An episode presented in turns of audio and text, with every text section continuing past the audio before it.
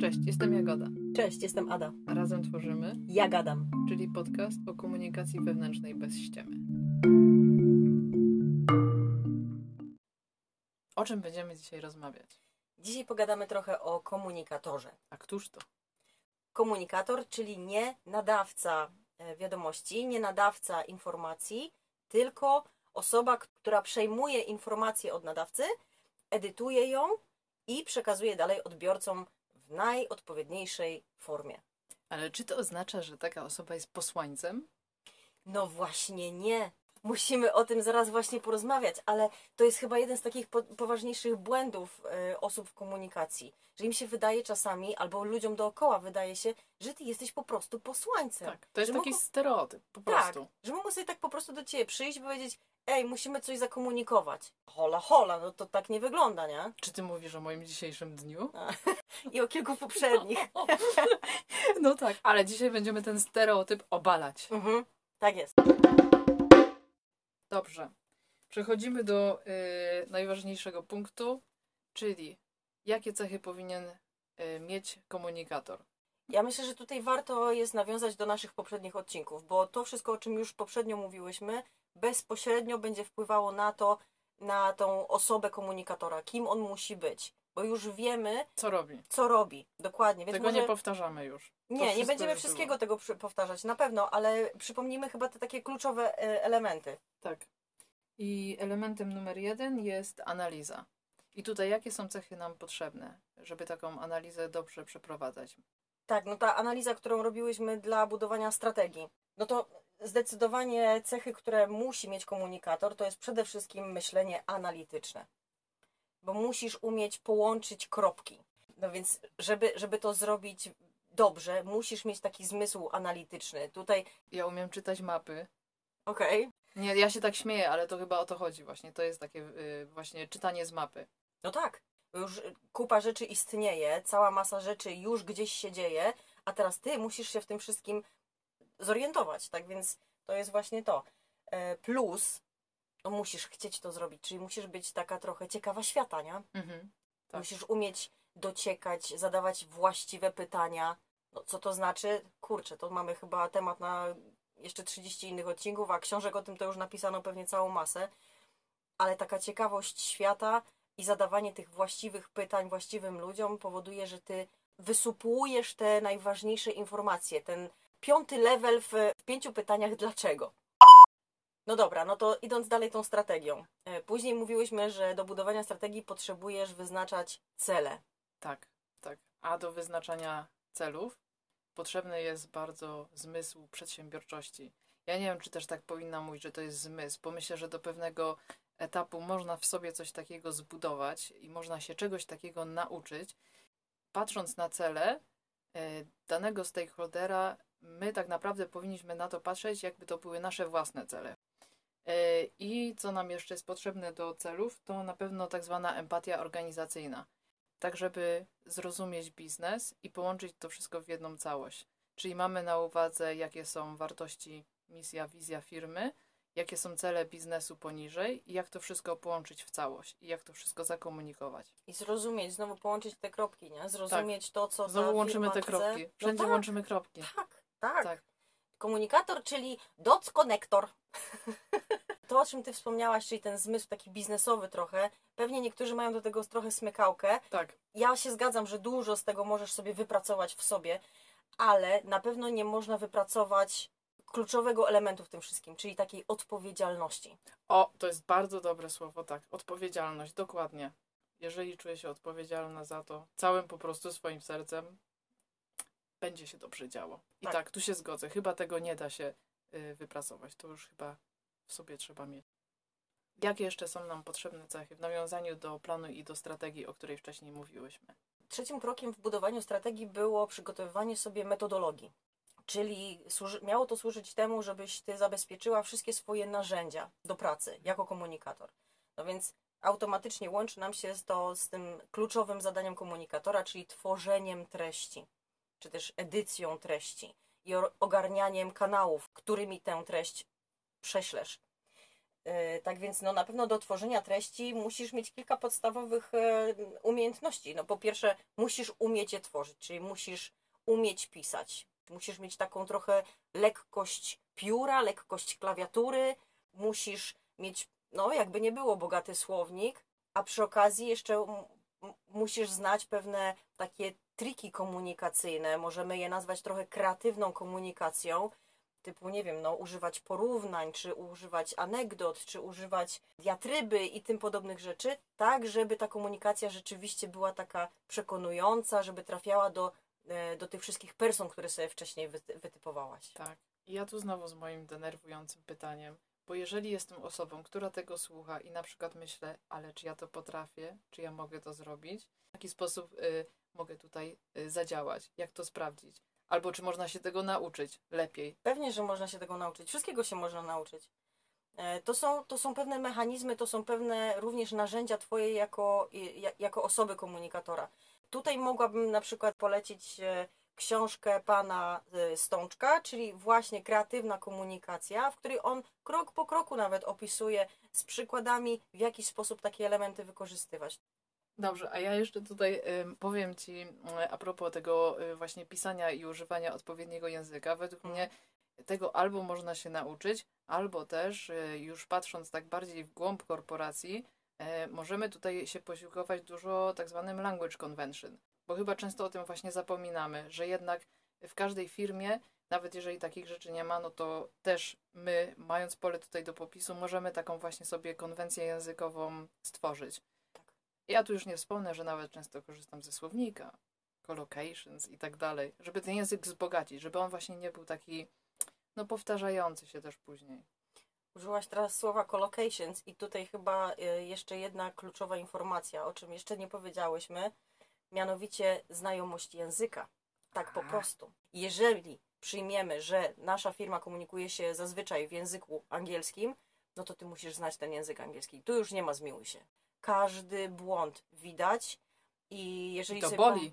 bardzo boli. I jeżeli sobie nawet pomyślisz, że twoja komunikacja z takim błędem, nie daj Boże, trafi do kogoś, kto zna ten język lepiej od ciebie, to automatycznie zobacz. I twój autorytet jako osoby, która to wy, wysłała, no zostaje gdzieś tam nadszarpnięty. Dwa, tak samo idzie to w autorytet firmy. To dla mnie to jest taki troszeczkę brak szacunku. Może ja tu wyolbrzymiam, ja to tak widzę. I y, osobiście wolę coś dwa, trzy razy sprawdzić, plus y, robimy tak zwany native check. Y, szukamy osoby, współpracujemy na bieżąco z osobą, która tym językiem się posługuje i wychwyci te nawet najmniejsze błędy. Tak jest. Amen. Dobra, no to skoro już przyjęłyśmy sobie ten tryb, e, idąc e, krokami e, budowania strategii, to później powiedziałyśmy, że czas na dostrojenie. Jakie cechy potrzebujesz, żeby to dostrojenie zrobić dobrze? Tak, tutaj dla przypomnienia w dostrojeniu chodzi o to, że trzeba będzie wprowadzić jakieś zmiany po wcześniej uzyskanym feedbacku od naszego stakeholdera. Żeby tym dobrze się zająć, na pewno potrzebne nam jest y, po pierwsze zrozumienie. To wychodzi z umiejętności słuchania naszego stakeholdera. Jeżeli my, my rozumiemy, co tak naprawdę prowadzi go, dlaczego on potrzebuje tej zmiany, będzie nam łatwiej zaadaptować te zmiany właśnie do naszego tekstu czy też do planu komunikacji. Ale tutaj właśnie znowu y, empatia, umiejętność słuchania. I ponieważ tak dobrze słuchamy i chcemy się wczuć w te wszystkie cele i, i w tą sytuację, no to co potrzebujemy? Potrzebujemy budować relacje. Budowanie relacji jest bardzo ważne. No. Fajnie by było się z tym urodzić, ale jak się nie urodziliśmy, to myślę, że tutaj y, praktyka przede wszystkim. Jeżeli czegoś nie rozumiemy, to pytamy. To nie jest tak, że jeżeli zadamy o jedno pytanie za dużo, to ktoś nam za to głowę A nie pomyślisz Urwie? sobie, że jesteś durna, skoro Może i pytasz? tak. Znaczy tak, to nie jest w naszym obowiązku tutaj się przejmować, kto co o nas pomyśli. Z naszej strony musimy zrobić wszystko, tak aby odpowiedzieć na potrzebę e, osoby, z którą współpracujemy. Jeżeli do tego jest potrzebne jedno dodatkowe pytanie, to to robimy. No tak, lepiej zapytać jedno dodatkowe pytanie, niż mieć gdzieś jakąś niejasność i później, nie daj Boże, okaże się, że to rzeczywiście jednak nie o to chodziło. Było tak, że czasem sobie plułam w brodę, że myślałam, a trzeba było zadać to pytanie. A ty myślisz, że ja tak nie miałam? No. Ja myślę, że powinniśmy sobie w ogóle kiedyś pogadać o naszych własnych wpadkach. No. Och, a byłabyś w stanie dać na przykład jakąś taką jedną radę dla kogoś, kto nie do końca czuje się dobrze w tym budowaniu relacji? Może powiem tak, to trzeba postawić sobie to jako development goal i polubić, pomyśleć o tym, że na pewno będzie nam po prostu łatwiej. Zapytajmy naszego eksperta, jak sobie radzi z budowaniem relacji. Jest to szczerze? Próbuję się sama jakby zaprogramować i wizualizuję sobie najpierw takie spotkanie, wyobrażam sobie, co ja z tego spotkania muszę wyciągnąć i co chciałabym po sobie zostawić, jakby w głowie tego człowieka. Czyli takie bardziej podejście projektowe, po prostu, Mhm. z punktu A do punktu B. Ostatni punkt programu, czyli sign off. I tutaj o jakich cechach najczęściej mówimy? Co dobrze byłoby mieć? Wszystkie te cechy, które Ci są potrzebne do sign-offu, myślę, że e, są prawie równie potrzebne do dostrajania, ale najważniejsza cecha, którą musisz mieć, żeby uzyskać sign-off, to jest wpływanie na innych. Czyli umiejętność wpływania na ludzi. To się oczywiście automatycznie wiąże z e, budowaniem relacji, ale wpływanie na innych e, na zasadzie dobrego argumentowania, pod, e, takich umiejętności negocjacyjnych, znowu tej empatii, umiejętności słuchania. Mhm. Wiem, że się powtarzamy, ale rzeczywiście to są wszystkie te cechy, które ciągle gdzieś tam no, grawitują wokół tego komunikatora. Ale właśnie o ile budowanie relacji można by tak zaklasyfikować jako miękką umiejętność, tak właśnie już tutaj wpływanie jest mocniejszą stroną. Y, Tu już trzeba troszeczkę tupnąć czasami nogą. Wytrwałość. Tego słowa może mi brakowało, że trzeba być tutaj wytrwałym w tym, co się chce osiągnąć.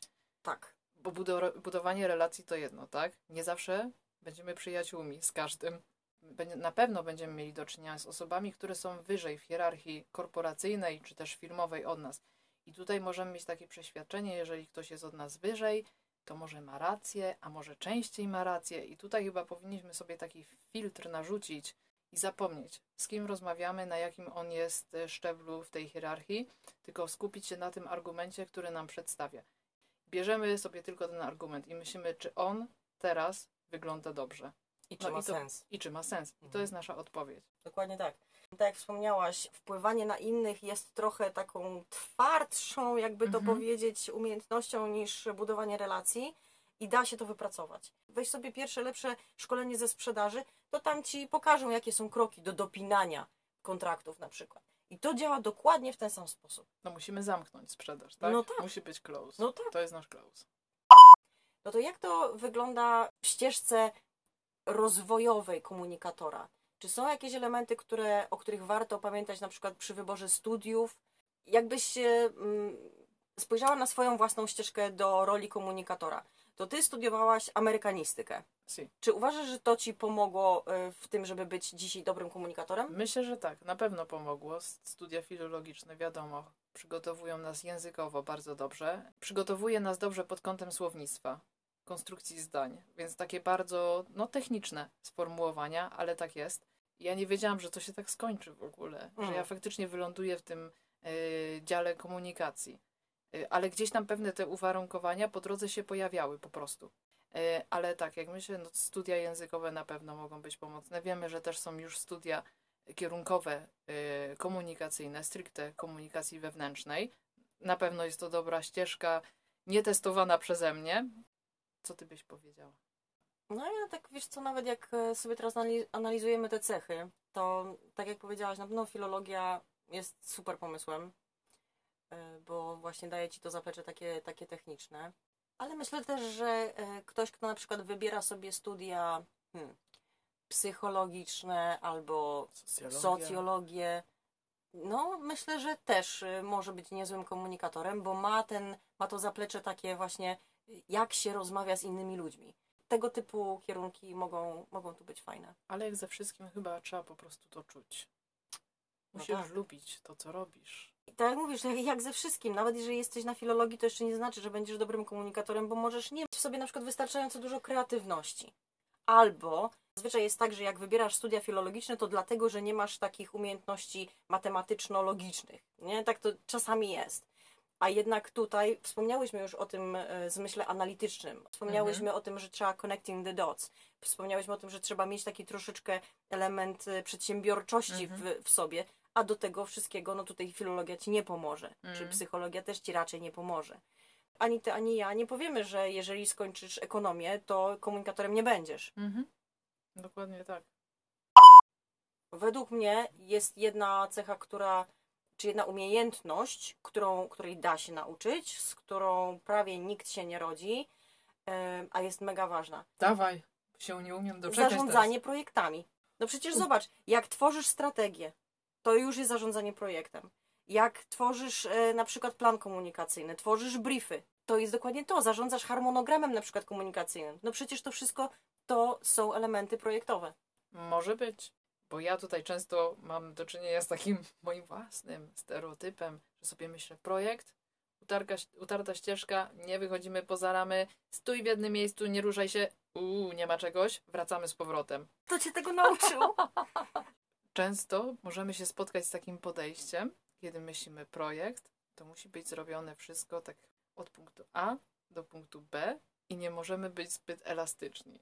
Jak ja spoglądam na przykład na swoją pracę, to wszystkich, ka- absolutnie każdy jeden, każda jedna kampania, którą ja prowadzę, jest prowadzona projektowo. I nigdy bym nie, nie dała nawet sobie takiego przyzwolenia właśnie na brak tej elastyczności w, w, w zarządzaniu tymi projektami. Tak więc, Dobrze.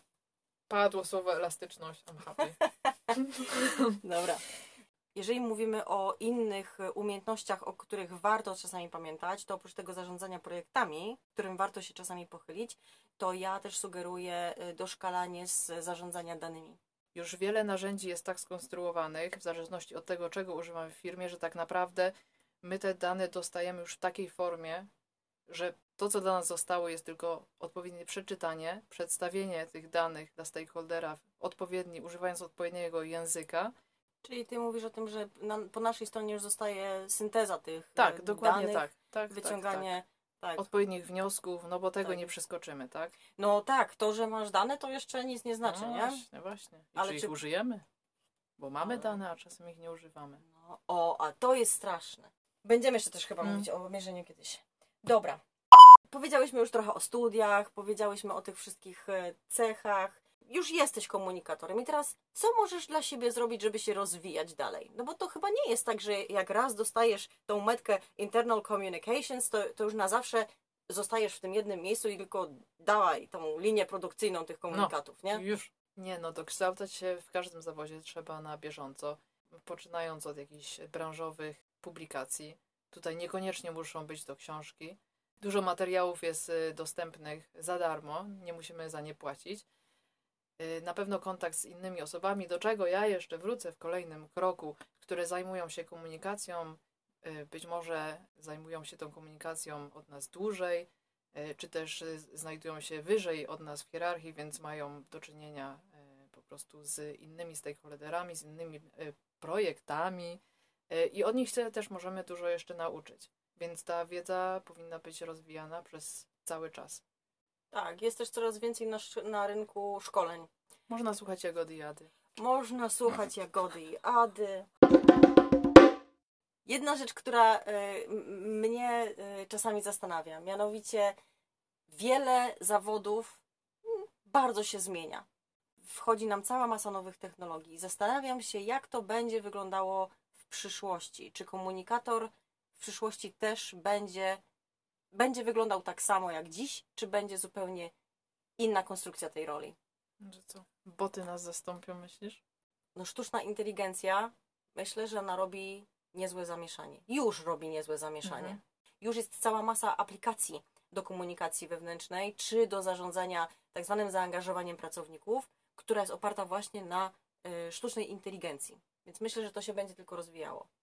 Moja absolutny faworyt, który Mm. chyba jeszcze za O. rzadko jest używany w komunikacji O. wewnętrznej, a powinien moim zdaniem, czyli Powinien. augmented reality. To się po polsku nazywa rozszerzona rzeczywistość. Już zo- zobacz, nawet jak spojrzymy na to, gdzie jesteśmy dzisiaj jako komunikatorzy, a gdzie komunikatorzy byli na przykład 20 lat temu, no to jest niebo a ziemia. A pamiętasz kiedyś na przykład faksy? A pamiętasz łączenie internetu? Komunikacja już teraz jest zupełnie inna. Ale czy zostanie zastąpiona? Czy ktoś zastąpi ten ludzki element, to budowanie relacji? Ciekawa jestem.